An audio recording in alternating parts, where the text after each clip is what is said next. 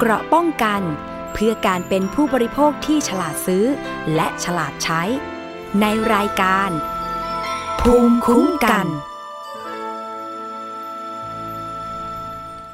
สวัสดีค่ะคุณผู้ฟังต้อนรับเข้าสู่รายการภูมิคุ้มกันรายการเพื่อผู้บริโภคค่ะวันนี้พบกับดิฉันปริมอภิคณาบุราริศนะคะช่องทางเดิมนะคะติดตามรับฟังกันได้ทาง www.thaipbspodcast.com รวมไปถึงสถานีวิทยุที่เชื่อมโยงสัญญาณกับเราค่ะมีเรื่องราวก็สามารถแจ้งแล้วก็ฝากเตือนภัย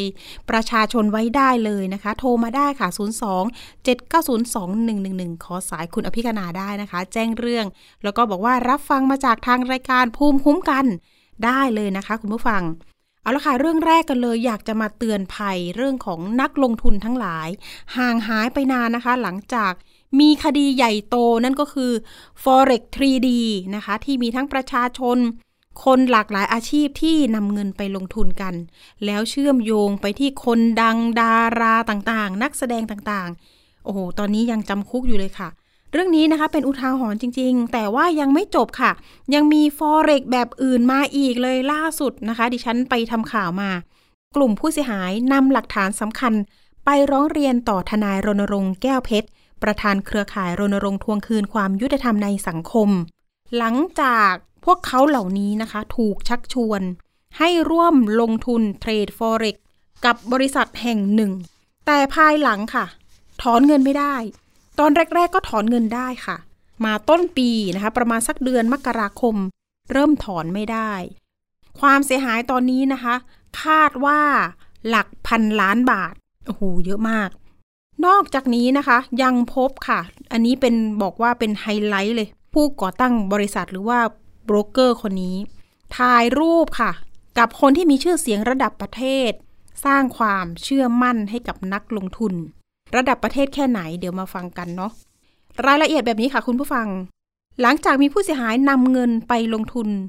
กับ Copy Trade Forex โดยมีการเปิดอบรมให้ประชาชนที่สนใจลงทุนโดยอ้างว่าให้ลงทุนเทรดหุ้นกับโบรกเกอร์ลงทุนแล้วจะได้ผลกำไรอย่างแน่นอนว่าอย่างนั้นสามารถเบิกถอนได้ทุก3วันปรากฏว่าในช่วงประมาณเดือนมกราคม2566ที่ผ่านมานี่เองนักลงทุนเริ่มถอนเงินไม่ได้จึงมีผู้เสียหายกลุ่มแรกไปแจ้งกับกรมสอบสวนคดีพิเศษหรือ DSI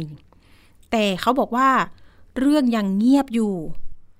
ดังนั้นผู้เสียหายกลุ่มที่2โผล่มาอีกแล้วค่ะคราวนี้ร้องเรียนว่าแอปพลิเคชันที่บริษัทเนี่ยให้โหลดก็คือแอป MT4 ซึ่งบริษัทให้ลูกค้าให้นักลงทุนเนี่ยโหลดเพื่อดูการขึ้นลงของกราฟค่าเงินแล้วก็สามารถ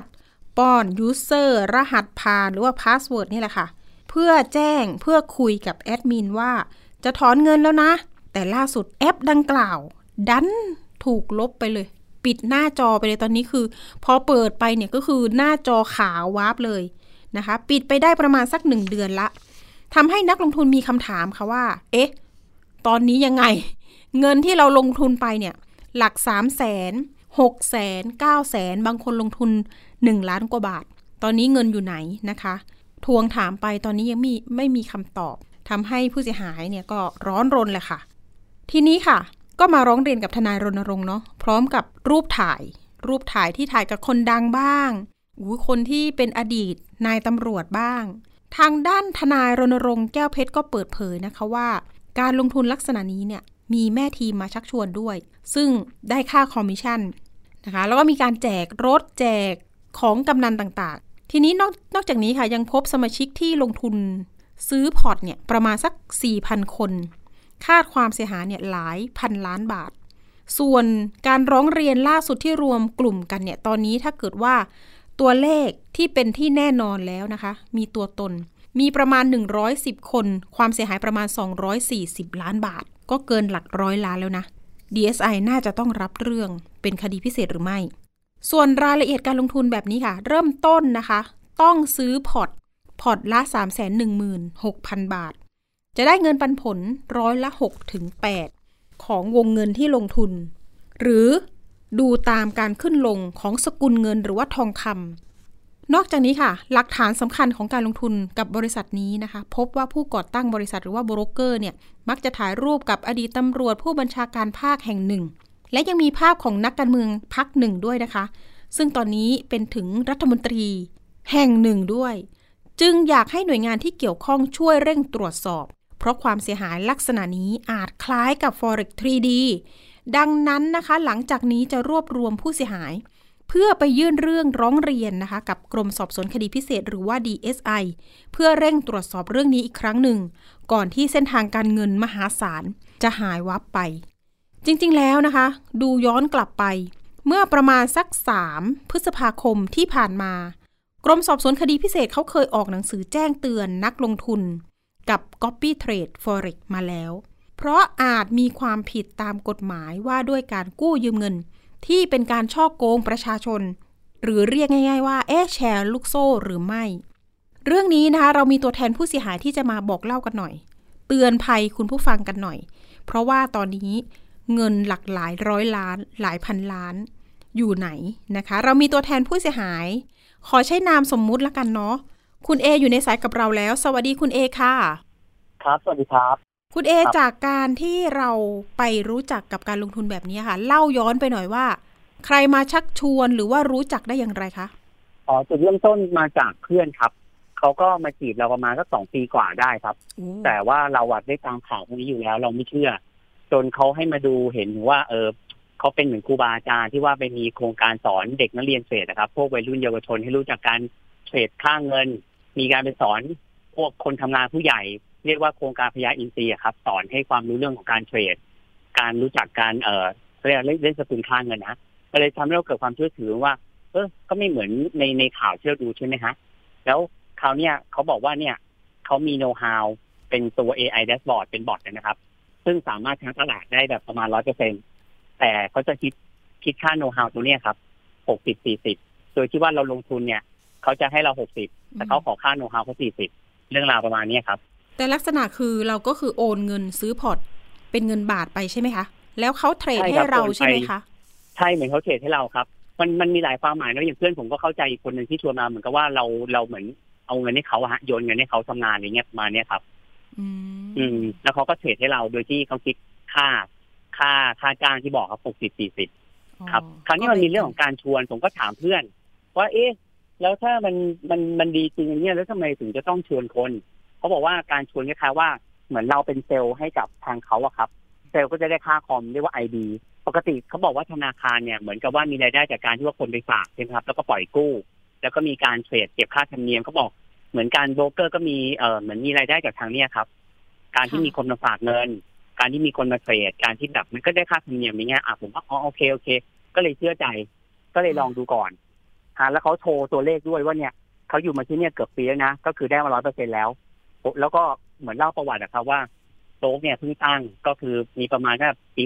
63กำลังเหมือนน้องใหม่ไฟแรงอะไรประมาณนี้ครับผมก็เลยเฮ้ยมันก็ดีเนาะสงสัยแบบน่าจะเป็นไปได้ก็เลยเริ่มศึกษาดูคลิปเขาดูเนี่ยจนเหมือนเชื่อมั่นครับว่าโอ้คนระดับครูบาอาจารย์ออกทีวีออกสื่อเนี่ยคงแบบไม่น่าจะมาทำอะไรที่มันไม่ดีครับคุณเอเริ่มต้น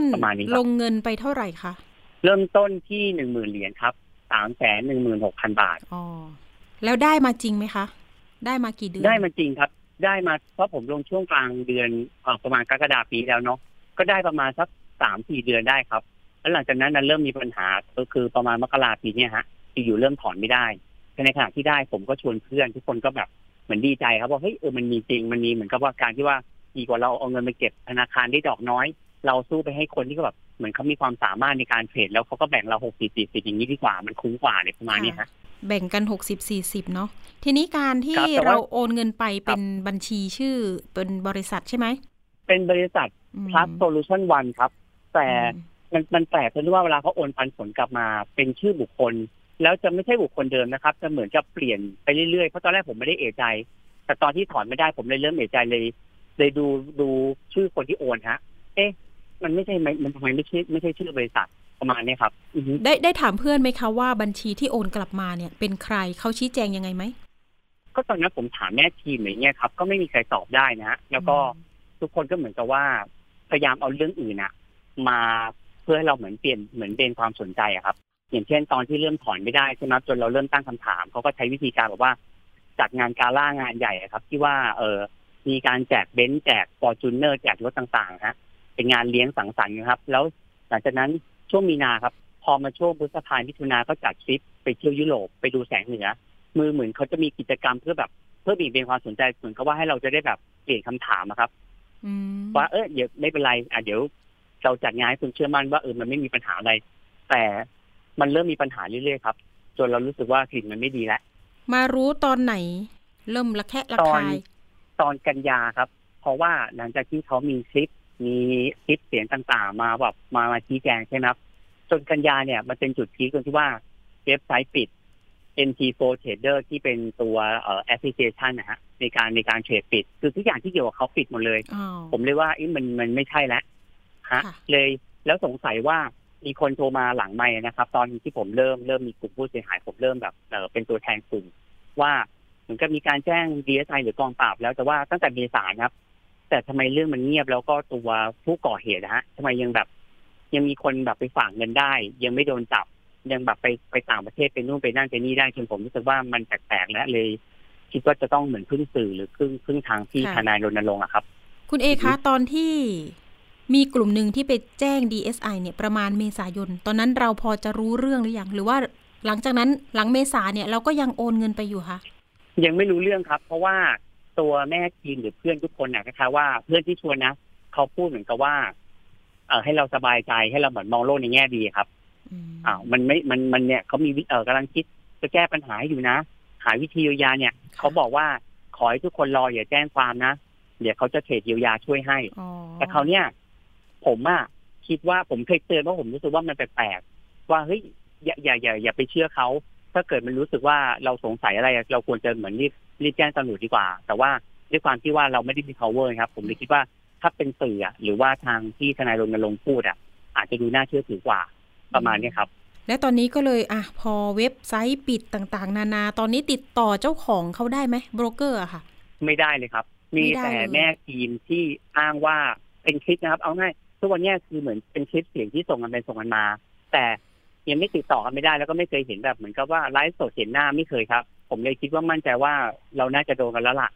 แล้วยิ่งเขาทำสัญญาเรียกสัญญารับสภาพหนี้ครับซึ่งเป็นสัญญาที่แปลกมากคือเดี๋ยวผมจะส่งรายละเอียดให้ทางพี่ทนายกับทางนักข่าวดูอีกทีนะฮะว่ามันแปลกยังไงมีการทำสัญญาเงินกู้กับใครคะเป็นสัญญารับสภาพหนี้เขาบอกว่าประมาณว่าอย่าไปแจ้งความนะแล้วภายใน36เดือนเนี่ยเดี๋ยวเขาจะเทรดเยียวยาช่วยทุกคนแต่เขาไม่ได้ระบุเลยครับว่าเดือนต่อเดือนขั้นต่ำจะจ่ายเท่าไหร่แล้วทำไมเขาถึงบังคับให้เจ้าหนี้ต้องยืนถ่ายรูปกับบัตรประชาชนแล้วส่งไปให้เขาตามหลักจริงๆคือลูกหนี้จะต้องถ่ายกับบัตรประชาชนแล้วส่งให้เราถูกไหมฮะแต่เขากลายว่าให้เราส่งไปให้เขาครับอาจจะอ้างว่าตรวจสอบให้ตรงกับคนที่เป็นผู้ลงทุนจริงๆหรือไม่ใช่ไหมคุณเอการทำสัญญารับสภาพหนี้ในสัญญาเนี่ยมีชื่อของโบรกเกอร์คนนั้นจะเลยไหมคะหรือว่าเป็นคนอื่นอันนี้เรายังไม่ต้องพูดชื่อเขานะมีแล้วก็มีลายเซ็นเขาด้วยครับแต่ว่าเขาไม่มีพยานนะผมก็แปลว่าในสัญญาแล้วสภาพหนี้ถึงไม่มีพยานเป็นแค่ชื่อเขาคนเดียวครับสัญญาทำเมื่อไหร่คะพอจะทราบไหมประมาณเดือนน่าจะประมาณเดือนที่แล้วครับแล้วเขาก็เริ่มส่งเขาอ้างว่าจะส่งเดือนเนี้ยเดี๋ยวผมจะส่งให้ทางนักข่าวดูจริงครับรายละเอียดสัญญาเขาเริ่มทำเป็นสัญญาแบบนี้แล้วโอ้โหน่ากลัวเลยทีเดียวกรณีของคุณเอเนี่ยเฉพาะคุณเอเลยเสียหายเท่าไหร่คะของโดยส่วนตัวผมยังโชคดีครับแค่ 10,000 เหรียญคือ 316,000 บาทแต่คนรอบตัวเพื่อนผมที่เขามาลงทุนแล้วเขาแบบติดใจเนาะก็คนละล้าน 2.5 ล้าน 600,000 กว่าทั้งหมด9คนที่ผมรู้ก็เกือบ10 ล้านแล้วครับค่ะที่เพื่อนๆกันชวนๆกันเนี่ยฮะ10 ล้านทีนี้เครือข่ายนี้โอ้โหเรามองว่าเส้นทางการเงินเนี่ยมันจะไปอยู่ตรงไหนอย่างไรคะเนี่ยครับผมถึงต้องมาพึ่งสื่อกับทางที่ทนายรณรงค์เพราะผมสงสัยว่าเงินเนี่ยมันจะต้องเยอะมากกว่าที่เราคิดแล้วมันไปไหนทำไมเขาถึงแบบเก่งมากในการแบบคาลมในการทำให้เราหลงเขาแล้วก็วาดฝันตั้งแต่มกราจนมาตุลาได้ครับเพราะว่าเงินจะต้องเยอะมากถึงต้องใช้เวลาในการโอนถ่ายครับถึงพยายามเหมือนหาเรื่องต่างๆเพื่อให้เชื่อว่ารอฉันนะแล้วเดี๋ยวฉันจะคืนรอก่อนนะเดี๋ยวจะเยียวยาเดี๋ยวจะเสียให้เนี่ยฉันยังมีแบบเหมือนมีโน้ตฮาวอยู่นะฉันยังมีความสามารถแต่มันไม่ใช่ครับระยะหลังคือถอนไม่ได้แล้วก็ไม่มีการบอกปันผลว่ากำไร 60-40 ได้เท่าไหร่มันเริ่มแบบแปลกๆเรื่อยๆครับคุณเอพอจะทราบไหมการทำสัญญารับสภาพเนี่ยสภาพหนี้รับไปกี่คนแล้วทำไปสักกี่คนแล้วคะผมว่ามีบางส่วนนะแต่ว่าอาจจะยังไม่เยอะมากเพราะเอิญผมอย่างที่บอกครับ power ผมไม่พอผมเคยเตือนแล้วผมก็อ้างพี่ทนายรณรงค์ว่าท่านทนายเขาเตือนว่าอย่าเพิ่งเซ็นอะไรนะแต่มีบางคนดันเซ็นไปแล้วแล้วก็เหมือนส่งรูปถ่ายครับพร้อมถือใบเนี่ยเอาไปเขาแล้วผมเลยบอกเอางี้ลองเขียนถามแอดมินได้ไหมว่าผมขอยกเลิก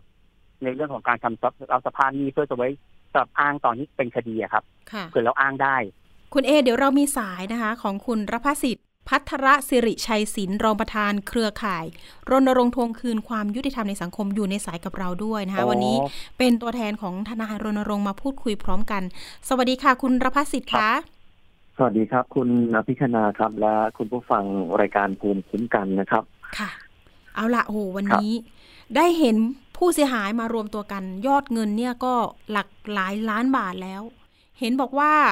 ณขณะนี้กำลังเตรียมนะคะที่จะไปยื่นกับ DSI อย่างไรอันนี้ลองบอกเล่าให้ฟังหน่อยค่ะคุณรักประสิทธิ์ค่ะครับในนามของเครือข่ายรณรงค์ทวงคืนความยุติธรรมในสังคมนะครับหลังจากที่ทางผู้เสียหายเนี่ยก็ได้ติดต่อทางเรามาแล้วก็เราได้ดูเอกสารต่างๆที่ทางผู้เสียหายส่งมาแล้วเนี่ยทางเราเองทนายรณรงค์เองก็มีความคิดเห็นว่าในคดีลักษณะนี้มันคล้ายกับคดีของ Forex 3D ที่เพิ่งเกิดขึ้นแล้วก็ถูกดำเนินคดีไปนะครับมันมีความละไม้คล้ายคลึงกันเพียงแต่ว่าในสิ่งที่เอามาให้กับประชาชนผู้ที่มาร่วมลงทุนเนี่ยอาจจะเป็นเทคโนโลยีใหม่ๆซึ่งก็เป็นสิ่งที่เขาอุปโลกขึ้นมาได้อย่างอยากให้ย้อนกลับไปดูนิดนึงนะครับในคดีคราวที่แล้วที่ดำเนินการไปเรื่องของ Forex 3D นะครับผู้ที่ร่วมขบวนการแล้วก็ตัวหัวที่เป็นแม่ทีมเนี่ยนะครับก็ถูกดำเนินคดีฐานความผิดร่วมกันกู้ยืมเงินที่เป็นการฉ้อโกงประชาชนตามพระราชบัญญัติการกู้ยืมเงินที่เป็นการฉ้อโกงประชาชนนะครับแล้วก็การนำเข้าข้อมูลอันเป็นเท็จตามพระราชบัญญัติว่าด้วยการกระทำความผิดเกี่ยวกับคอมพิวเตอร์ทีนี้เนี่ยถ้าเกิดว่าผู้เสียหายถูกหลอกลักษณะนี้ซึ่งเป็นรูปแบบเดียวกันนะครับถึงแม้ว่าจะไม่คล้ายกันทีเดียวเราก็จะนำพาผู้เสียหายเนี่ยนะครับที่จะรวมตัวกันได้เนี่ยไปยื่นเรื่องร้องเรียนกับท่านที่ปรึกษา DSI เพื่อที่จะให้กองคดีธุรกิจการเงินนอกระบบเนี่ยได้เข้าไปตรวจสอบนะครับว่าธุรกิจที่เขาอ้างว่าเป็นการ copy trade forex เนี่ยเป็นการดำเนินธุรกิจอย่างไรเป็นการดำเนินธุรกิจที่เข้าข่ายธุรกิจแชร์ลูกโซ่หรือเปล่าเพราะว่าลักษณะที่ฟังผู้เสียหายเขาเข้ามาเล่าให้ฟังเนี่ยก็มีการกล่าวอ้างว่านำเทคโนโลยีใหม่ๆนำ AI เข้ามาใช้หรือว่าปัญญาประดิษฐ์ที่เรารู้จักกันเนี่ยนะครับมาใช้เพื่อช่วยดูในการเทรดหุ้นในการลงทุนแล้วก็มีการนำชื่อของบุคคลที่มีชื่อเสียงเข้ามาเพื่อที่จะชักชวนให้ผู้ลงทุนเนี่ยเข้ามาร่วมลงทุนกันเยอะๆการกระทำของกลุ่มกระบวนการแชร์ลูกโซ่เนี่ยมักจะเป็นลักษณะนี้นะครับคุณพิจารณาคุณผู้ฟังก็คือว่าในช่วงแรกๆเนี่ยก็จะหลอกให้ระดมทุนให้ร่วมลงทุน 300,000 400,000 กันเข้าไปแล้วก็ระยะแรกก็จะได้เงินปันผลได้เงินตอบแทนได้ไปสัก 3-4 ครั้งผู้เสียหายก็จะเริ่มลงไปอีกมั่นใจว่าได้ตอบแทนกลับมาแน่พอถึงจุดนึงที่มันไปต่อไม่ได้แล้วนะครับมันก็จะเกิดเหตุการณ์ลักษณะนี้ถอนเงินกันไม่ได้มันก็เลยเกิดความเสียหายเป็นพันล้านเป็นหมื่นล้านอย่างที่เคยเกิดขึ้นมานะครับนั่นน่ะสิสงสัยเรื่องของนี่แหละการปิดเว็บการปิดแอปต่างๆน่ากลัวมากแล้วหายไปไหนนะคะอันนี้ก็เป็นสัญญาณเตือนแล้วใช่ไหมคะครับถือว่าเป็นสัญญาณเตือนเพราะว่าและอย่างหนึ่งเท่าที่ฟังผู้เสียหายพูดมาเนี่ยก็บอกว่าบางคนเนี่ยถ้าเกิดว่าจะไปแจ้งความนะครับก็จะมีการส่งรูปคนนั้นคนนี้ซึ่งเป็นคนมีชื่อเสียงมาให้ดูเพื่อที่จะไม่ให้ไปแจ้งความแล้วก็มีการบอกว่าอย่าเพิ่งไปแจ้งความนะเดี๋ยวจะไม่ได้เงินคืนอันนี้ก็จะเป็นการโกงและอีกอย่างหนึ่งถ้าสมมุติว่ามันทำไปได้สักระยะหนึ่งแล้วเว็บไซต์ต่างๆหรือว่าเริ่มมีความเคลื่อนไหวว่ามันน่าจะถอนเงินไม่ได้อันนี้เป็นสัญญาณแล้วว่าเงินของท่านเนี่ยอาจจะยากและที่จะติดตามกลับคืนมาได้แล้วก็ไอ้ที่การที่เขาจะให้เราชะลอไว้ก่อนหรือแม้กระทั่งให้เซ็นรับสภาพหนี้อะไรก็ตามแต่เนี่ยไม่แน่ใจเลยนะครับว่าเงินที่เขาได้ไปเป็นพันล้านเนี่ยอาจจะเกือบครึ่งหมื่นเนี่ยเอาไปทำอะไรแล้วก็จะถ่ายเทเงินดังกล่าวเนี่ยออกไปต่างประเทศหรือเปล่าอันนี้จึงต้อง รีบดำเนินการให้หน่วยงานที่มีความชำนาญเฉพาะทาง DSI เข้าไปตรวจสอบนะครับไม่งั้นมันจะเกิดความเสียหายอย่างที่เกิดขึ้นในหลายๆคดีในอดีตที่ผ่านมาเหมือนกันนะครับเรื่องนี้เห็นว่า DSI มีการออกมาเตือนแล้วก่อนหน้านี้ด้วยนะครับใช่วันนี้มีการสอบถามไปที่ DSI เหมือนกันนะคะว่ามีความคืบหน้าไหมสำหรับเคสกลุ่มแรกที่ไปแจ้งนะคะได้ข้อมูลมาแบบนี้ค่ะตอนนี้กำลังดำเนินการแล้วก็จริงๆแล้วยังไม่อยากเปิดเผยเพราะกลัวว่าผู้ที่ถูกกล่าวหาจะนำทรัพย์สินไปซ่อนเร้นตอนนี้เขาบอกว่าเขาสืบสวนอยู่นะคะส่วนการที่จะรวมตัวกันไปยื่นเรื่องอีกครั้งหนึ่งเนี่ยทาง DSI บอกว่าได้เลยให้ประสานมาแล้วก็เดี๋ยวจะเตรียมเจ้าหน้าที่ไว้รอรับว่าอย่างนั้นก็เลยเดี๋ยวถามมาที่คุณเอหน่อยคุณเอพอจะรวบรวมผู้เสียหายเนี่ยไปยื่นในวันศุกร์นี้ได้หรือไม่คะได้ครับได้ครับได้บอกในกลุ่มนะครับทุกคนก็ดีใจกันครับแต่ว่าเรา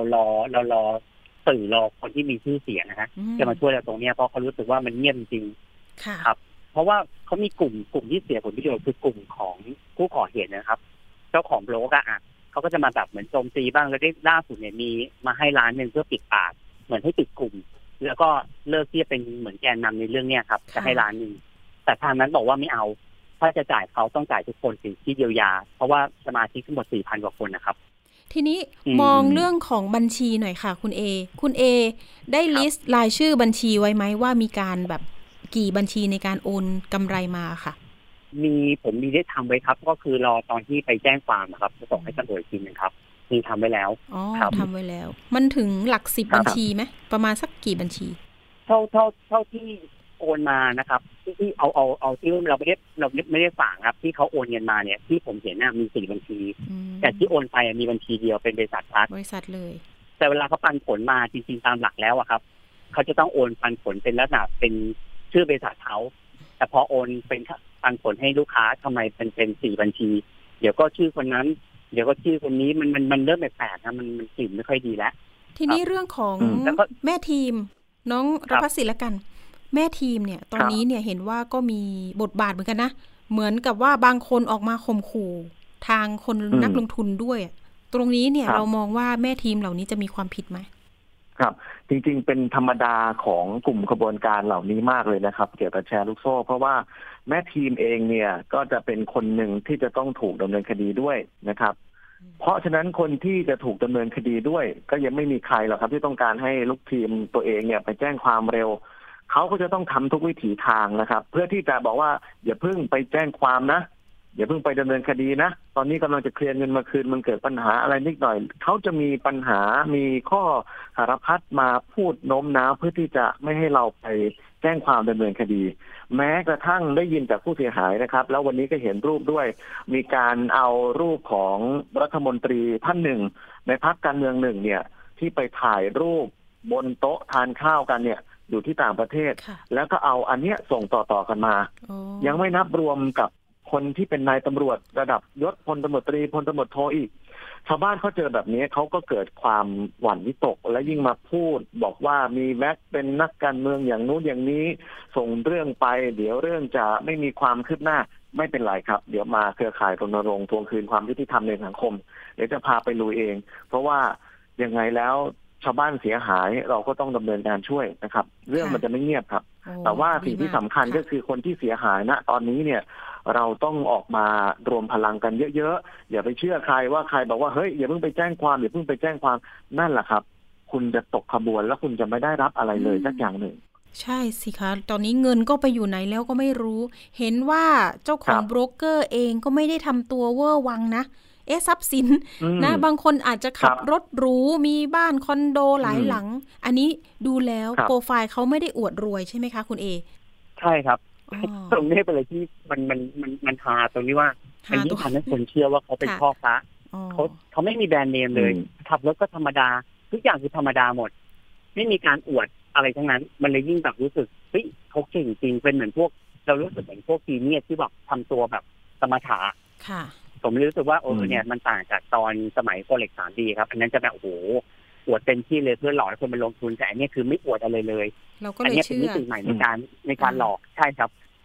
จริงๆตรงนี้เนี่ยผมขออนุญาตเสริมนิดนึง ผมมองว่ากลุ่มคนที่เขาจะมาทำในลักษณะนี้นะครับเขาก็จะต้องมีจุดเด่นอะไรของเขาบางอย่างที่จะทำให้ที่จะพูดหรือว่าสื่อสารออกไปโฆษณาออกไปแล้วเนี่ยคนเชื่อถือเพราะถ้าเกิดเราไปทำตามรูปแบบเดิมๆเนี่ยซึ่งมันเกิดขึ้นมาหลายต่อหลายครั้งแล้วมาทำแบบนี้มาทำแบบใหม่มักจะได้รับการสนใจแล้วก็มองข้ามว่าเฮ้ยเขาไม่น่าจะโกงหรอกอันนี้อาจจะเป็นรูปแบบหนึ่งที่เขาก็จงใจนะผมมองว่าอาจจะจงใจด้วยซ้ำนะที่จะมาทำแบบนี้ให้เป็นพ่อพระเลยมีการเอาเรื่องของพระธรรมมาบรรยายสอดแทรกบอกให้ท่านใจเย็นๆนะอย่าเพิ่งไปลงทุนอย่าวู่วามอันนี้ผมคิดว่าเป็นสิ่งที่เขาก็เขาพูดคำว่าอย่าโลภด้วยนะเขาบอกนักลงทุนว่าอย่าโลภครับใช้หลักอริยสัจ4ฮะมาแชร์ให้ได้พันล้านประมาณนั้นครับอริยสัจ4ตายแล้วเชื่อใครไม่ได้เลยทีนี้เราจริงๆถ้าคนมีธรรมะนะครับคุณอภิชนาจะไม่ให้เรื่องแบบนี้เกิดขึ้นกับพี่น้องประชาชนที่เสียหายกันเป็นร้อยคนและอาจจะถึง 4,000 คนถ้าตามสมาชิกทั้งหมดไม่ได้เงินคืนเลยคนที่มีธรรมะอยู่ในจิตใจจริงๆเนี่ยผมคิดว่าในเรื่องแค่นี้เนี่ยนะครับมันไม่น่าจะเกิดขึ้นนะครับค่ะใช่ครับคุณเอเรื่องนี้เป็นอุทาหรณ์ยังไงดีเรื่องนี้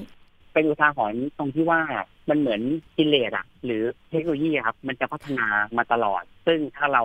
ข้อมูลเราไม่มากพอนะเรารู้ไม่เท่าทันเนี่ยเราก็จะตกเป็นเหยื่อได้แล้วบวกกับการที่ว่าเดี๋ยวนี้คือถ้าเกิดเหมือนเราแต่งแต่คนไทยครับเป็นคนใจบุญถ้าเกี่ยวกับอะไรธรรมะเข้ามาครับก็เป็นการแสดงออกแบบว่าเพราะว่าเนี่ยเขารวมตัวกันเวลาเขาเกิดกำไรได้ไปสร้างวัดสร้างโบสถ์สร้างวิหารมันเลยยิ่งรู้สึกทำให้เหมือนกับว่าเขาเป็นคนดีนะดูน่าเชื่อถือตรงเนี้ยมันไม่ได้มีอะไรที่เกิดฟุ้งเฟ้อหรูหราเลยเพราะนั้นเนี่ยแหละน่าจะของจริงแต่เนี่ยคือมิติใหม่ครับไม่ว่าจะเป็นคำว่า copy trade ไม่ว่าจะเป็น AI dashboard หรืออะไรก็ตามคือโอ้โหมันเหมือนเอาเทคโนโลยีมาใช้พัฒนาในการแบบหาจริงกับคนนะต่อไปอาจจะมีคำใหม่ๆขึ้นเรื่อยๆก็ได้ครับเหมือนตอนนี้ก็มีเป็นพวก open chat ครับ open chat GPT หรืออะไรที่แบบฉลาดมากๆฮะประมาณนั้นค่ะเห็นระบบเทรดแล้วดิฉันก็โอ้โหน่าเชื่อถือเหมือนกันนะแสดงว่าเขาก็ต้องมีการจ้างโปรแกรมเมอร์นะคะต้องมีขบวนการที่มาช่วยสร้างตรงนี้คือเด็กเยาวชนก็นี่นั่นคือเยอะนะที่เขาสร้างขึ้นมาเป็นรุ่นๆนะครับซึ่งเขาจะมีการแข่งกันซึ่งใครที่แข่งแล้วได้ชนะคนที่หนึ่งครับก็จะได้รางวัลเป็นเงินตรงเนี้ย 316,000 บาทเปิดพอร์ตให้เลยเพราะนั้นน่ากลัวมากครับเพราะว่ามันไปตามโรงเรียนแล้วอะครับแล้วก็มีการสอนพระด้วยเพราะด้วยความที่ว่าผู้ก่อเหตุเนี่ยเคยบวชมาแบบเป็นมหาปริญญาไปสอนท้ายเทรดฟอเร็กซ์อีกไปโอ้มันหนักอะครับมันหลายเรื่องสอนพระเทรดฟอเร็กซ์ดิฉันฟังไม่ผิดนะคะนี่ผิดศีลปะคะน้องเจมส์น่าจะนะจริงๆพระท่านเนี่ยพระท่านไปเกี่ยวอะไรกับการซื้อขายเงินตราสกุลเงินต่างประเทศจริงๆแล้วมันก็ไม่เป็นสิ่งที่ไม่ถูกต้องนะอันนี้สำนักพุทธเนี่ยควรจะต้องเข้าไปดูในเรื่องนี้ด้วยนะวัดไหนเนี่ยครับแสดงว่าอาจจะแบบสอนเรื่องธรรมะก่อนแล้วเริ่มสอดแทรกประเทศฟอเร็กซ์หรือเปล่าอะไรแบบนี้อันนี้ไม่แน่ใจเนาะขอการเรียนใช่ไหมครับเอาล่ะเดี๋ยววันศุกร์เจอกันกับทางผู้เสียหายรวมถึงเจ้าหน้าที่ DSI ด้วยเนาะเดี๋ยววันนี้ขอบคุณสายน้องเอนะคะที่มาเล่าเรื่องรวมถึงเตือนภัยคุณผู้ฟังกันนะแต่ว่าสายของคุณรพัสสิทธิ์อยู่กับเราก่อนนะยังมีอัปเดตเรื่องทิฟฟานี่เสริมจมูกพังด้วยวันนี้ขอบคุณน้องเอมากๆค่ะเดี๋ยวเจอกันที่ DSI นะค่ะสวัสดีค่ะขอบคุณมากครับครับสวัสดีครับครับสวัสดีครับค่ะน้องเจมส์อยากจะเสริมประเด็นเรื่องเทรด Forex เรื่องนี้ยังไงบ้างครับจริงๆต้องฝากไปพี่น้องประชาชนนะครับว่าปัจจุบันเนี่ยการหลอกชักชวนให้ลงทุนในธุรกิจต่างๆโดยที่เสนอผลตอบแทนสูงมากเนี่ยนะครับมันก็มีเข้ามาเรื่อยๆแล้วก็ในรูปแบบใหม่ๆเนี่ยมักจะใช้เทคโนโลยีนะครับ AI หรือว่าปัญญาประดิษฐ์เนี่ยมาช่วยเสริมสภาพความน่าเชื่อถือให้กับคนที่เขาชักชวนมาลงทุนนะครับเพราะฉะนั้นสิ่งที่ดูง่ายๆเลยอย่างที่ทาง DSI ออกมาเตือนแล้วก็อย่างที่ธนาคารแห่งประเทศไทยก็เคยออกมาให้ข้อมูลตรงนี้เหมือนกันนะครับที่บอกว่าตอนนี้ธนาคารแห่งประเทศไทยไม่เคยมีการอนุญาตออกใบอนุญาตให้แก่ใครหรือนิติบุคคลที่ไม่ใช่ธนาคารหรือบริษัทหลักทรัพย์ในการซื้อขายแลกเปลี่ยนเงินตราต่างประเทศด้วยเลยนะครับเพราะฉะนั้นแล้วนะครับถ้าเกิดมีใครมาชวนท่านให้ไปลงทุนลักษณะนี้โทรสักนิดนึงนะครับโทรไปที่ธนาคารแห่งประเทศไทยหรือโทรมาที่สถานีประชาชนเนี่ยมาสอบถามได้นะครับว่าธุรกิจแบบนี้มันน่าเชื่อถือหรือเปล่าอันนี้ต้องฝากคุณผู้ฟังไว้ด้วยนะครับแล้วก็สามารถเช็คที่เช็คดิ DSI ได้ด้วยก่อนการลงทุนเช็คก่อนชัวร์กว่า เอาละยังมีอีกเรื่องหนึ่งที่จะคุยกับน้องเจมนะคะเพราะว่ามิสทิฟฟานี่ปี2009ไปร้องทนายรณรงค์นี่แหละหลังจากทำศัลยกรรมเนาะจมูกปรากฏว่าพังซะงั้นเป็นยังไงบ้างเรื่องนี้มีความคืบหน้าไหมคะครับหลังจากเรื่องนี้ที่เราได้มารับผู้ร้องเรียนเข้ามาพูดคุยถึงปัญหาที่มันเกิดขึ้นนะครับก็ได้มีการติดต่อจากทางเจ้าของคลินิกซึ่งก็ไม่ใช่ใครที่ไหนก็เป็นคนที่รู้จักกับคุณแจ๊สนะมิสทิฟฟานี่ปี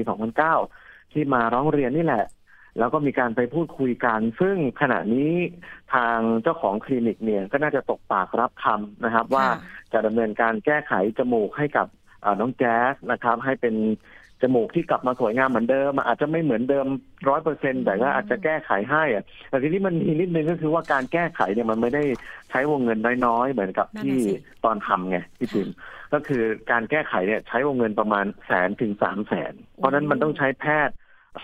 ที่เป็นเฉพาะทางเรื่องนี้มาดูให้นะครับและอีกอย่างนึงที่สำคัญเลยนะครับแม้ว่าจะตกลงเคลียร์กันได้แต่มันมีผู้เสียหายที่เกิดขึ้นมาอีกมีการทักเข้ามาเหมือนกันนะครับบอกว่า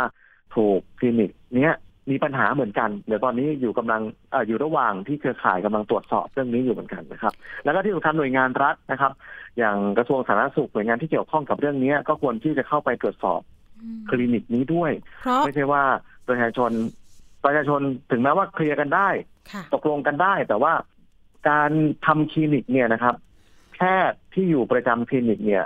และแพทย์ไม่ได้ทำให้แต่ว่าเป็นผู้ช่วยมาทำให้ไอ้สิ่งนี้ไม่ถูกต้องเมื่อเจ้าหน้าที่รัฐหน่วยงานที่เกี่ยวข้องทราบข่าวแล้วนะครับควรอาศัยอำนาจที่ท่านมีเนี่ยเข้าไปดูหน่อยสิครับว่าคลินิกลักษณะนี้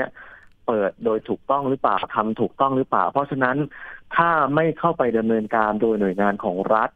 มันก็จะมีเคสลักษณะนี้เกิดขึ้นอีกไปเรื่อยๆแล้วก็จะมีการร้องเรียนมาแบบนี้ไปเรื่อยๆที่สำคัญอะไรก็ตามที่ทำเกี่ยวกับร่างกายเกี่ยวกับความงามถ้าเกิดว่ามันพลาดไปแล้วนะครับการที่จะทำให้มันกลับคืนมาในสภาพเดิมที่เป็นอยู่เนี่ยผมว่ามันก็ค่อนข้างยากนะแล้วมันก็จะทำให้คนนั้นเนี่ยเสียความรู้สึกไปเลยนะเพราะว่าทางผู้เสียหายเขาร้องตอนแรกว่าคนที่ทำให้ไม่ใช่หมออันนี้สำคัญมากๆถูกต้องครับผิดพลาดมานี่คือคลินิกต้องรับผิดชอบเนาะคลินิกต้องรับผิดชอบไม่ใช่เพียงแค่ว่ารับผิดชอบฉันจ่ายเงินคุณไปให้คุณไปทำใหม่แล้วจบแต่ว่าหน่วยงานที่มีความเกี่ยวข้องในเรื่องนี้สบส.หรือใครก็ตามที่มีอำนาจเนี่ยควรที่จะเข้าไปตรวจสอบแต่วันนี้ดีนะครับที่ว่าผู้เสียหายเนี่ยเขาไม่ประสงค์ที่จะดำเนินคดีต่อถ้าประสงค์ดำเนินคดีต่อนั่นหมายถึงว่าคดีอาญานะครับก็จะต้องเดินไปตามสเต็ปไปซึ่งเจ้าของคลินิกเนี่ยจะต้องรับผิดมากกว่านี้ได้ซ้ำครับค่ะก็เป็นอุทาหรณ์ให้คุณผู้ฟังได้รับฟังเรื่องของการที่เราจะไปทำหัตถการนะคะจะต้องเป็นแพทย์ตัวจริงถ้าเกิดว่าที่สำคัญฝากไว้นิดนึงครับพี่ปิ่น การที่จะเข้าไปในคลินิกเนี่ยนะครับเข้าไปแล้วเนี่ยเราไม่ต้องอายเราไม่ต้องกลัวนะครับว่าคลินิกเขาจะว่าจะด่าเราไปดูเลยครับด้านหน้าเนี่ยมีใบอนุญาตแพทย์หรือเปล่ามีชื่อหมอจริงๆหรือเปล่าตรวจเช็คสถานบริการนั้นเนี่ยเปิดขออนุญาตถูกต้องหรือเปล่าเช็คให้ถูกต้องแล้วเข้าไปในคลินิกขึ้นเขียงอย่างที่เขาบอกเนี่ยยังมีสติอยู่เราต้องขอถามชื่อหมอดูหน้านิดนึงนะครับว่าเป็นหมอจริงหรือเปล่าอย่าไปกลัวครับเพราะว่าถ้ากลัวมาแล้วเนี่ยท่านจะเสียโฉมนะครับแล้วมันจะแก้ไขปัญหายากนะครับพี่ปิ่นอันนี้ฝากคุณผู้ฟังไว้ด้วยครับคุณหมอก็บอกไว้เหมือนกันกรณีเป็นพวกที่จะมาฉีดให้เราอะไม่ว่าจะเป็นโบท็อกเป็นฟิลเลอร์สามารถเราอะเป็นผู้บริโภคเราถ่ายรูปไว้ได้ยี่ห้ออะไรหมดอายุเมื่อไหร่ถ่ายรูปไว้ได้เลยแต่ส่วนมากเราจะกลัวนะครับนั่นนะสิเหมือนเกรงใจครับกลัวว่าใช่เกรงใจเอ้ยถ้าเกิดเราถามไปเอ้ยโทษนะครับไอ้ที่จะมาฉีดให้ผมเนี่ยมันคือฟิลเลอร์จากประเทศอะไรครับมันหมดอายุวันไหนครับแต่จริงๆเราจะไปทำอย่างนี้มันก็ไม่ได้ซะทีเดียวนะแต่มันก็ควรที่จะสอบถามนะเพราะว่ามันเป็นสารที่ฉีดเข้าในร่างกายเราก็เป็นสิทธิของผู้ใช้บริการเป็นสิทธิของเราน้องเจมฝากไว้หน่อยไหนๆเป็นเครือข่ายเราแล้วนะคะบริการประชาชนแล้วก็รับใช้ประชาชนรับเรื่องร้องเรียนเนาะส่วนใหญ่เห็นตอนนี้ทางเครือข่ายทางทนายรณรงค์เนี่ยก็มีการขยายว่าจะมีมูลนิธิเพิ่มอันนี้จะดำเนินการช่วยประชาชนอะไรอย่างไรคะครับ ในตอนนี้นะครับที่ผมได้เข้ามาช่วยดูงานนะครับเรากำลังจะจัดตั้งมูลนิธิรณรงค์ทวงคืนความยุติธรรมในสังคมนะครับก็จะเป็นมูลนิธิที่จัดตั้งขึ้นเพื่อช่วยเหลือพี่น้องประชาชนที่อาจจะไม่ได้รับความเป็นธรรมไม่ได้รับความยุติธรรมหรือว่ามีเรื่องทุกข์ใจอะไรที่จะมาปรึกษาโดนกลั่นแกล้งหรือว่ามีเหตุการณ์ลักษณะนี้นะครับก็ติดต่อมาได้ที่เพจเครือข่ายรณรงค์ทวงคืนความยุติธรรมในสังคมเดี๋ยวถ้าเกิดมาร้องเรียนแล้วเนี่ยนะครับเราก็จะมีพี่ๆนักข่าวนะหลายๆช่องหลายๆสถานีโดยเฉพาะสถานีประชาชนเนี่ยเป็นพันธมิตรที่ได้ช่วยกันผลักดันให้ความยุติธรรมเกิดกับพี่น้องประชาชนเดี๋ยวจะมีออฟฟิศเนี่ยทำเสร็จแล้วเดี๋ยวรอดำเนินการจัดตั้งมูลนิธิขึ้นด้านข้างนะครับแล้วก็จะได้ขับเคลื่อนมูลนิธิเพื่อช่วยเหลือประชาชนที่ได้รับความเดือดร้อนต่อไปนะครับได้เลยค่ะติดตามนะคะที่เพจได้เลยเนาะเครือข่ายรณรงค์ทวงคืนความยุติธรรมในสังคมด้วยวันนี้ขอบคุณนะคะคุณรพัสสิทธิ์พัทรศิริชัยศิลป์รองประธานเครือข่ายรณรงค์ทวงคืนความยุติธรรมในสังคมที่มาให้ข้อมูลเดี๋ยววันหลังมาใหม่นะเอาละค่ะวันนี้ขอบคุณมากๆค่ะครับขอบคุณครับสวัสดีค่ะโอ้วันนี้ได้ข้อมูลหลากหลายเลยนะคะทั้งเรื่องการเทรดเงินเทรดหุ้นรวมถึงการทำศัลยกรรมจมูกของทางมิสทิฟฟานี่2009เนาะก็เป็นอุทาหรณ์เหมือนกันต้องเป็นหมอจริงเท่านั้นนะคุณผู้ฟังห้ามทำกับผู้ช่วยแพทย์เพราะว่าเขาอาจจะไม่มีความชำนาญรวมถึงการแก้ไขเฉพาะหน้าด้วยต้องระมัดระวังด้วยค่ะเอาละค่ะไปช่วงต่อไปคิดก่อนเชื่อกับดร.แก้วกังสดาลอำไพนักพิษวิทยาและคุณชนาทิพย์ไพรพงศ์วันนี้มีข้อมูลเรื่องงานวิจัยหน้ากากอนามัยเป็นอย่างไรไปติดตามกันค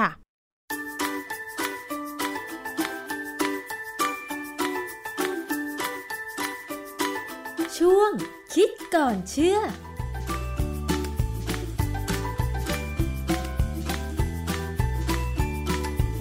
พบกันในช่วงคิดก่อนเชื่อกับดร.แก้วกังสดาลอำไพนักพิษวิทยากับดิฉันชนาทิพย์ไพรพงศ์ค่ะวันนี้เรามาคุยเกี่ยวกับเรื่องของหน้ากากอนามัยกันอีกสักครั้งหนึ่งนะคะเพราะว่ามีข้อมูลที่ระบุบอกว่าหน้ากากอนามัยผ้าสปันบอนที่เกิดจากเส้นใยสังเคราะห์ของโพลิเมอร์ที่เป็นโพลีโพพิวลีนมีกลิ่นฉุนแตกยุ่ยง่ายแล้วก็จะก่อให้เกิดฝุ่นละอองขนาดเล็กที่เรียกว่าไมโครพลาสติกได้อีกด้วยค่ะซึ่งถ้าหากสูดดมเข้าไปในร่างกายก็อาจจะมีความเสี่ยงในการเกิดมะเร็งพอได้ข้อมูลแบบนี้หลายคนอาจจะตกใจนะคะว่าเอ๊ะแล้วที่ผ่านมาเราใช้หน้ากากอนามัยในช่วงที่มีการระบาดของโควิด -19 หลายปีมาแล้วเนี่ยนะคะมันจะเกิดอะไรขึ้นหรือเปล่าหน้ากากอนามัยผ้าสปันบอนมันมีทั้งผลิตในประเทศไทยแล้วก็นำเข้าจากต่างประเทศเช่นที่ถูกระบุบอกว่าเป็นหน้ากาก KF94 ที่มาจากประเทศเกาหลีใต้ซึ่งเราจะไปถามเรื่องงานวิจัยหน้ากาก KF94 จากอาจารย์แก้วค่ะอาจารย์คะหน้ากากแบบ KF94 มันเป็นประเภทไหนคะมันไม่ใช่หน้ากากอนามัยทางการแพทย์แต่มีขายบ้านเราสภาองค์กรผู้บริโภคเนี่ยเขาก็ไปเก็บข้อมูลมาจากหลายๆที่นะแล้วเขาก็สรุปง่ายๆว่าหน้ากาก KF94 เนี่ยไม่ใช่หน้ากากอนามัยทางการแพทย์แต่เป็นหน้ากากมาตรฐานของประเทศเกาหลีใต้นะที่มีการทดสอบและผลิตขึ้นเพื่อป้องกันฝุ่นละอองขนาดเล็กหรือฝุ่นเหลืองไอ้ฝุ่นเหลืองเนี่ยมันเป็นฝุ่นที่พัดมาจากเขตทะเลทรายของประเทศจีนเข้ามาในเกาหลีใต้เนี่ยช่วงฤดูใบไม้ผลิมันเลยทำให้เขาเจอปัญหาของเกสรดอกไม้จำนวนมากซึ่งทำให้เกิดภูมิแพ้เกาหลีเนี่ยเขาก็เลยทำหน้ากากแบบนี้ขึ้นมาคำว่า KF มาจากคำว่า Korea Filter ก็คือการกรองของเกาหลีนะเป็นการทดสอบผลิตภัณฑ์ตามมาตรฐาน KOSHA ซึ่งตัวย่อเนี่ยมันจะคล้ายของที่อเมริกาซึ่งเขาก็มีหน่วยงานที่เรียกว่า OSHA เหมือนกัน OSHA เนี่ยเป็นองค์กรความปลอดภัยและอาชีวะอนามัยแห่งสาธารณรัฐเกาหลีนะแต่เป็นของอเมริกาก็เป็นของอเมริกาของเกาหลีก็เป็นของเกาหลีบ้านเราเนี่ยก็อาจจะมีเหมือนกันที่คล้ายๆกันแต่ว่าเราทำงานได้ก็คล้ายเขาแต่ไม่ถึงเท่าเขาหรอกนะฮะต่างกันหน้ากาก KF94 เนี่ยเทียบกับมาตรฐานแล้วเนี่ยคล้าย N95 ค่ะถ้าใครนึกถึง N95 ไม่ออกเนี่ยให้นึกถึงเวลาเขาใส่หน้ากากอย่างเช่นยี่ห้อของ 3M เนี่ยเป็นหน้ากากที่ใส่แล้วอึดอัดมากเพราะว่าป้องกันอะไรต่ออะไรได้เยอะจริงนะฮะดังนั้นเนี่ยคนที่จะใส่ N95 เนี่ยจะต้องเป็นคนที่จำเป็นต้องอยู่ในบริเวณที่มีสารพิษอย่างกรณีผมเนี่ยผมไม่ได้ฉีดวัคซีนเวลาผมเข้าไปในศูนย์การค้าหรือที่มีคนเยอะเนี่ยผมใช้ N95 เลยมันก็อึดอัดนะแต่ว่าผมเดินไปซื้อของแล้วผมก็ออกเลย KF94 เนี่ยใกล้กันมากเพราะว่าตัวเลข94กับ95เนี่ยเป็นการบอกว่ามีความสามารถในการป้องกันฝุ่นละอองขนาดเล็ก PM2.5 ได้กี่เปอร์เซ็นต์เช่น95เนี่ยคือป้องกันได้ 95% ของเกาหลีเนี่ย94ก็คือได้ 94% ซึ่งใกล้กันมากค่ะแต่อาจารย์คะที่อาจารย์บอกว่า KF94 หรือ N95 เนี่ยมันก็ไม่ใช่หน้ากากอนามัยทางการแพทย์ใช่ไหมคะอาจารย์คือมันดีกว่าหน้ากากอนามัยทางการแพทย์เนี่ยจริงๆแล้วเนี่ยมันป้องกันเชื้อโรคบางอย่างได้อย่างที่เวลาเขาหมอเขาใส่ผ่าตัดเนี่ยเขาป้องกันไม่ให้เขาปล่อยเชื้อบางอย่างเข้าสู่คนไข้ที่นอนผ่าตัดถ้าจะเอาหน้ากากอนามัยทางการแพทย์เนี่ยมาใช้ป้องกันโควิดเนี่ยถ้าเขาไปในที่มีคนเยอะๆเนี่ยต้องใส่2ชั้นถึงจะมั่นใจค่ะและวัสดุที่ผลิตหน้ากากอนามัยทางการแพทย์กับหน้ากากอนามัยแบบ N95 และ KF94 นี่มันเหมือนหรือต่างกันยังไงคะอาจารย์โดยส่วนใหญ่เนี่ยจะใช้ผ้าสปันบอนซึ่งเป็นโพลีโพรพิลีนเป็นโมโนเมอร์เป็นพลาสติกเอาพลาสติกเนี่ยมาทอให้เป็นเหมือนผ้าเพราะฉะนั้นมันก็จะมีช่องเล็กๆเหมือนกันที่ให้อากาศผ่านได้แต่ก็ผ่านน้อยๆมันก็มีความสามารถในการกรองได้ในระดับหนึ่งนะฮะวัสดุที่ทำหน้ากากทุกประเภทไม่ว่าจะเป็นหน้ากากอนามัย N95 หรือ KF94 ใช่ไหมคะก็คือผ้าสปันบอนนั่นเองแต่ทีนี้มันมีความกังวลอะไรเกี่ยวกับผ้าสปันบอนคะอาจารย์คือผ้าสปันบอนเนี่ยนานไปถ้าเก็บไว้นานไปนะมันยุ่ยเป็นผงเละเลยนะฮะผมเคยมีตู้แบบถูกๆนะที่ทำด้วยผ้าสปันบอนเนี่ยเขาลดราคาแล้วก็ซื้อมาปรากฏว่าพอครบ6เดือนเนี่ยมันเสื่อมสภาพยุ่ยเป็นผงเลยแต่ว่าถ้าเป็นหน้ากากอนามัยเนี่ยเขาก็จะมีช่วงเวลาที่ว่าถ้าเกินนี้ไม่ควรซื้อเพราะฉะนั้นหน้ากากอนามัยนี่มีอายุการใช้งานนะเวลาซื้อเนี่ยดูวันผลิตดูวันหมดอายุอะไรของเขาเนี่ยนะให้ดีหน่อยดังนั้นเนี่ยการไปซื้อหน้ากากอนามัยตามแบกดินเนี่ยเป็นเรื่องเสี่ยงมากค่ะใช่อาจารย์เพราะว่า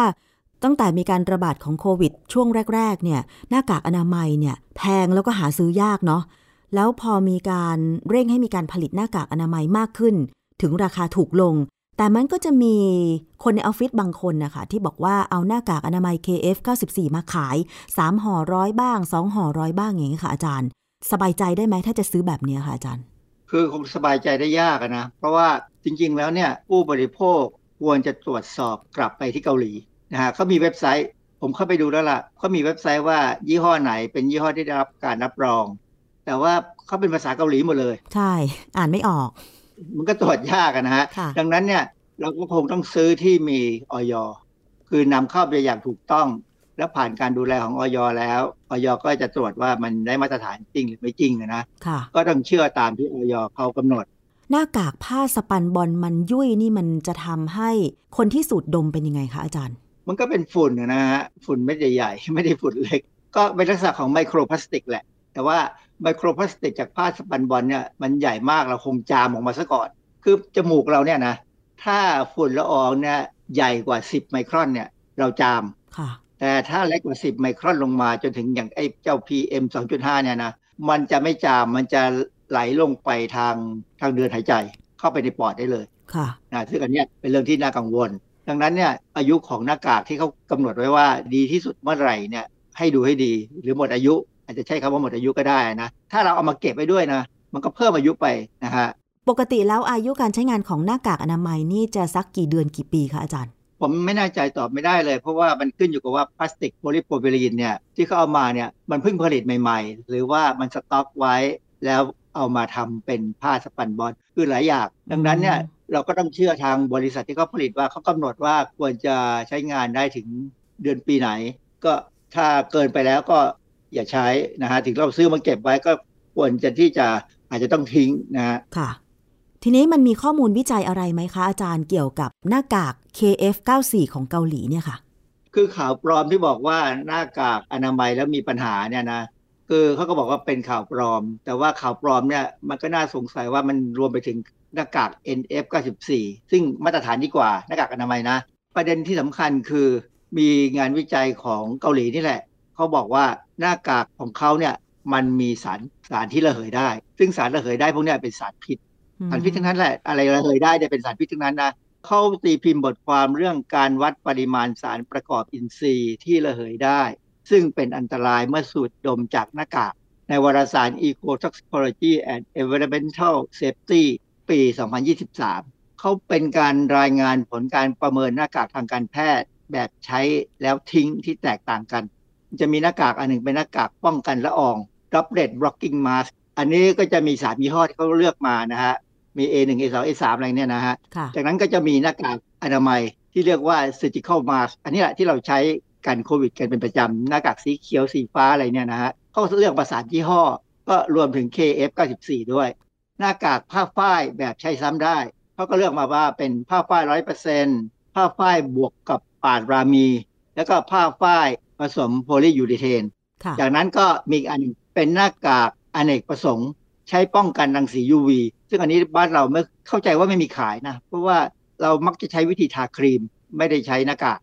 เขาก็ตรวจสารอินทรีย์ที่ระเหยง่ายเนี่ย14 กลุ่มพอเขาตรวจออกมาแล้วนะผลการวิเคราะห์เนี่ยเขาพบว่ามันมีความเข้มข้นของสารประกอบอินทรีย์ที่ระเหยง่ายที่ปล่อยออกมาจากหน้ากาก KF94 ก็มี 3-4 อย่างสารเคมีพวกเนี้ยที่ระเหยออกมาแล้วเขาตรวจสอบได้เนี่ยมันต่ำกว่ามาตรฐานที่เขากำหนดเอาไว้แต่ว่าอย่าง KF94 เนี่ยก็จะมีปริมาณสารมากกว่าจากหน้ากากผ้า14 เท่าคือผ้ามันไม่มีอะไรหรอกมันก็เป็นผ้าที่เย็บๆแต่ถ้าเป็นพวกหน้ากากที่ทำจากวัสดุสังเคราะห์เนี่ยมันจะต้องมีการใช้สารเคมีหลายอย่างอันนี้สิ่งที่ผู้บริโภคบ้านเราเนี่ยคงเคยสัมผัสแต่เราก็นึกไม่ออกคือมันมีกลิ่นสารเคมีซึ่งเรามีความรู้สึกว่ามันเหมือนกลิ่นใหม่มันจะไม่ใช่ฉุนแบบเราดมกลิ่นฉี่อะไรอย่างนี้นะอาจารย์มีกลิ่นแบบสารเคมีที่แยกออกได้ชัดเจนนะคะอาจารย์สังเกตได้ชัดที่สุดก็คือซื้อรถใหม่มาเนี่ยพอเข้าไปนั่งเนี่ยแล้วปิดประตูนะไม่ต้องเปิดแอร์นะจะได้กลิ่นหึ่งเลยนั่นน่ะกลิ่นแบบสารเคมีแบบเนี้ยเป็นสารเคมีที่ระเหยได้วัสดุอะไรที่ไม่ใช่ของธรรมชาติเนี่ยจะมีกลิ่นพวกนี้เพราะว่าต้องใช้สารระเหยพวกนี้ช่วยในการผลิตมันก็เป็นเรื่องที่เขาก็เตือนกันตอนนี้ประเด็นคือว่าแล้วจะทำยังไงถ้าต้องใช้หน้ากากพวกนี้สารเคมีที่เขาตรวจวิเคราะห์ได้จากหน้ากาก KF94 ที่ระบุบอกว่ามีมากกว่าหน้ากากผ้าหลายเท่าตัวเนี่ยพอจะบอกได้ไหมคะว่ามันมีสารเคมีอะไรบ้างที่เราอาจจะพอรู้จักหรือว่าเราควรจะต้องรู้ไว้อย่างเงี้ยค่ะอาจารย์ที่คนไทยอาจจะรู้จักบ้างก็คือ n-hexane เป็นสารไฮโดรคาร์บอนที่มีคาร์บอน6อะตอมเรียงกันยาวธรรมดาเลยตัวเนี้ยใช้เป็นตัวทำละลายเนี่ยในสิ่งต่างๆที่อยู่รอบตัวเราในชีวิตประจำวันเนี่ยเราใช้ n-hexane พอสมควรแต่ว่าเขาก็พยายามไม่ใช้อะนะคือพยายามกำจัดให้หมดเมื่อสินค้ามาถึงมือเราแต่บางครั้งมันติดมาอีกตัวหนึ่งนี้เข้าเจอคือ 1-methoxy-2-propanol ความจริงตัวนี้ไม่น่ามีปัญหานะเพราะมันเป็น propanol ออกเสียง nol nol เนี่ยก็คือเป็นแอลกอฮอล์อีกตัวหนึ่ง nn dimethyl acetamide อันนี้สิน่ากังวลเพราะว่า nn เนี่ยบอกว่ามีลักษณะคล้ายๆเป็นพวกไนโตรโซคอมพาวด์ซึ่งเป็นสารก่อมะเร็งหลายตัวคือสารเคมีที่มีเครื่องหมาย nn ขึ้นมาเนี่ยค่อนข้างกังวลนะฮะค่ะแล้วสารเหล่านี้มันจะมีผลกระทบกับผู้ที่สูดดมยังไงบ้างคะอาจารย์คือมันก็ทำลายเนื้อเยื่อทางเดินหายใจได้บ้างถ้ามันมากนะหรือว่าถ้าไม่มากแต่มีการสะสมเนี่ยมันไม่ปลอดภัยอย่าเพิ่งไปกังวลคือร่างกายเราเนี่ยปอดตับไตเนี่ยปอดโดยเฉพาะปอดเนี่ยสามารถกำจัดสารพิษได้ดีพอสมควรนะมีระบบทำลายสารพิษคือได้ไม่มากทำลายทิ้งได้หมดเนี่ยนะไม่เท่าไหร่ดังนั้นเนี่ยเขาถึงแนะนำว่าถ้าใส่หน้ากากพวกเนี้ยสักชั่วโมง2ชั่วโมงเนี่ยให้หาที่เดินออกไปให้ห่างคนและถอดออกบ้างมันก็อาจทำให้เราสดชื่นขึ้นแล้วก็ค่อยใส่ใหม่แต่ว่าหน้ากากพวกนี้จริงๆแล้วเนี่ยก่อนที่จะใช้เนี่ยทางบทความก็แนะนำเลยว่าจับมาแขวนไว้ให้ลมพัดสัก30 นาทีค่ะก็คือดึงหน้ากากออกจากถุงที่เขาบรรจุมาแขวนไว้สักก่อน30 นาทีเช่นตอนเช้าก่อนออกไปทำงานก็คือดึงออกมาแขวนให้มันตากลมไว้ก่อนพอจะออกไปทำงาน30 นาทีปุ๊บก็ค่อยใส่เข้าไปอันนี้กลิ่นมันก็จะหายเหรอคะอาจารย์ให้สังเกตสิครับว่ามันหายมันจะหายแน่เพราะมันเป็นสารที่ระเหยง่ายเป็นสารตัวเล็กๆเบาๆเนี่ยจะระเหยง่ายเพราะถึงบอกกันว่าซื้อรถยนต์มาใหม่เนี่ยนะให้เปิดหน้าต่างหรือว่าเปิดประตูทั้งหมด4 บานเลยแล้วไปตากแดดไว้ความร้อนเนี่ยมันจะทำให้สารพวกนี้ระเหยออกไปได้หมดแต่ว่าสารที่ตรวจเจอในหน้ากาก KF94 นี่คือมันเป็นกระบวนการผลิตต้องใช้ในกระบวนการผลิตใช่ไหมคะไม่ใช่ใช้เพื่อประสิทธิภาพในการกันเชื้อโรคใช่ไหมคะอาจารย์ครับสารสังเคราะห์ทุกชนิดเนี่ยเวลาผลิตเนี่ยมันใช้ตัวทำละลายหลายตัวดังนั้น เราก็ควรจะให้มันระเหยให้หมดคือเขาพยายามแล้วล่ะแต่การทำให้มันเร็วๆเนี่ยนะมันก็เลยติดอยู่แล้วก็พอใส่ถุงเข้าไปซ้อนอีกชั้นหนึ่งมันก็เลยเก็บเอาไว้ดังนั้นเนี่ยพอเราเปิดขึ้นมาเราได้กลิ่นเนี่ยอันไหนที่จะใช้เนี่ยก็หยิบออกมาวางไว้ตั้งแต่กลางคืนก็ได้เช้าก็ใส่สบายเลยค่ะแนวทางปฏิบัติก่อนใส่หน้ากากโดยเฉพาะถ้าใครซื้อหน้ากาก KF94 ของเกาหลีมาแล้วก็ไม่อยากจะทิ้งไปนะคะอาจารย์หน้ากากอนามัยทางการแพทย์ก็ต้องทำเหมือนกันไหมอาจารย์ผมว่าหน้ากากทุกอย่างนะมันมีกลิ่นหมดแหละมันเป็นสารสังเคราะห์ไงก็ควรจะเอามาให้ลมพัดซะก่อนยกไว้หน้ากากผ้าซึ่งเมื่อก่อนสมัยก่อนเนี่ยหมอจะใช้หน้ากากผ้าเขาก็เอาไปฆ่าเชื้อแล้วก็มาใช้ค่ะจากงานวิจัยของเกาหลีที่อาจารย์พูดมาเนี่ยค่ะผลการวิจัยเขาเป็นยังไงคะคืออย่างที่บอกแล้วว่าหน้ากาก KF94 เนี่ยเป็นหน้ากากที่มาตรฐานสูงจึงสามารถเอามาใช้เป็นหน้ากากอนามัยสำหรับการผ่าตัดได้ด้วยซ้ำนะฮะแต่ว่าพอเรามาใช้ป้องกันโควิดเนี่ยมันก็ได้ดีในระดับที่น่าสนใจเลยแหละหน้ากากป้องกันละอองที่เป็นหน้ากากที่เขาเอามาใช้ศึกษาเนี่ยเป็นหน้ากากกันฝุ่นเฉยๆก็ไม่ได้มีสารเคมีอะไรมากมายส่วนหน้ากากผ้านั่นก็สบายมากเราใช้วิธีซักเอาไม่มีปัญหาอยู่แล้วจะเห็นว่าหน้ากากผ้าเนี่ยถ้าใช้2ชั้นเนี่ยก็อาจจะพอสู้ไหวนะถ้าเราไม่ได้เข้าไปในที่คนเยอะมากๆหรือเป็นที่เป็นห้องปิดอ่ะคือปัญหาของการติดเชื้อโควิดเนี่ยคือเข้าไปในที่คนมากและเป็นห้องปิดแล้วมีการระบายอากาศไม่ดีมีเครื่องปรับอากาศซึ่งหมุนเวียนอากาศอยู่อย่างนั้นอ่ะเพราะฉะนั้นเชื้อมันก็เลยสะสมได้ทำให้ปริมาณเชื้อได้สูงและความเสี่ยงก็จะเพิ่มข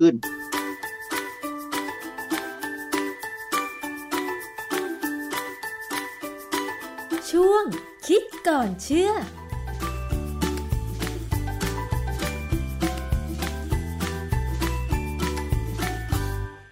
ขอบคุณข้อมูลจากคิดก่อนเชื่อมากๆนะคะ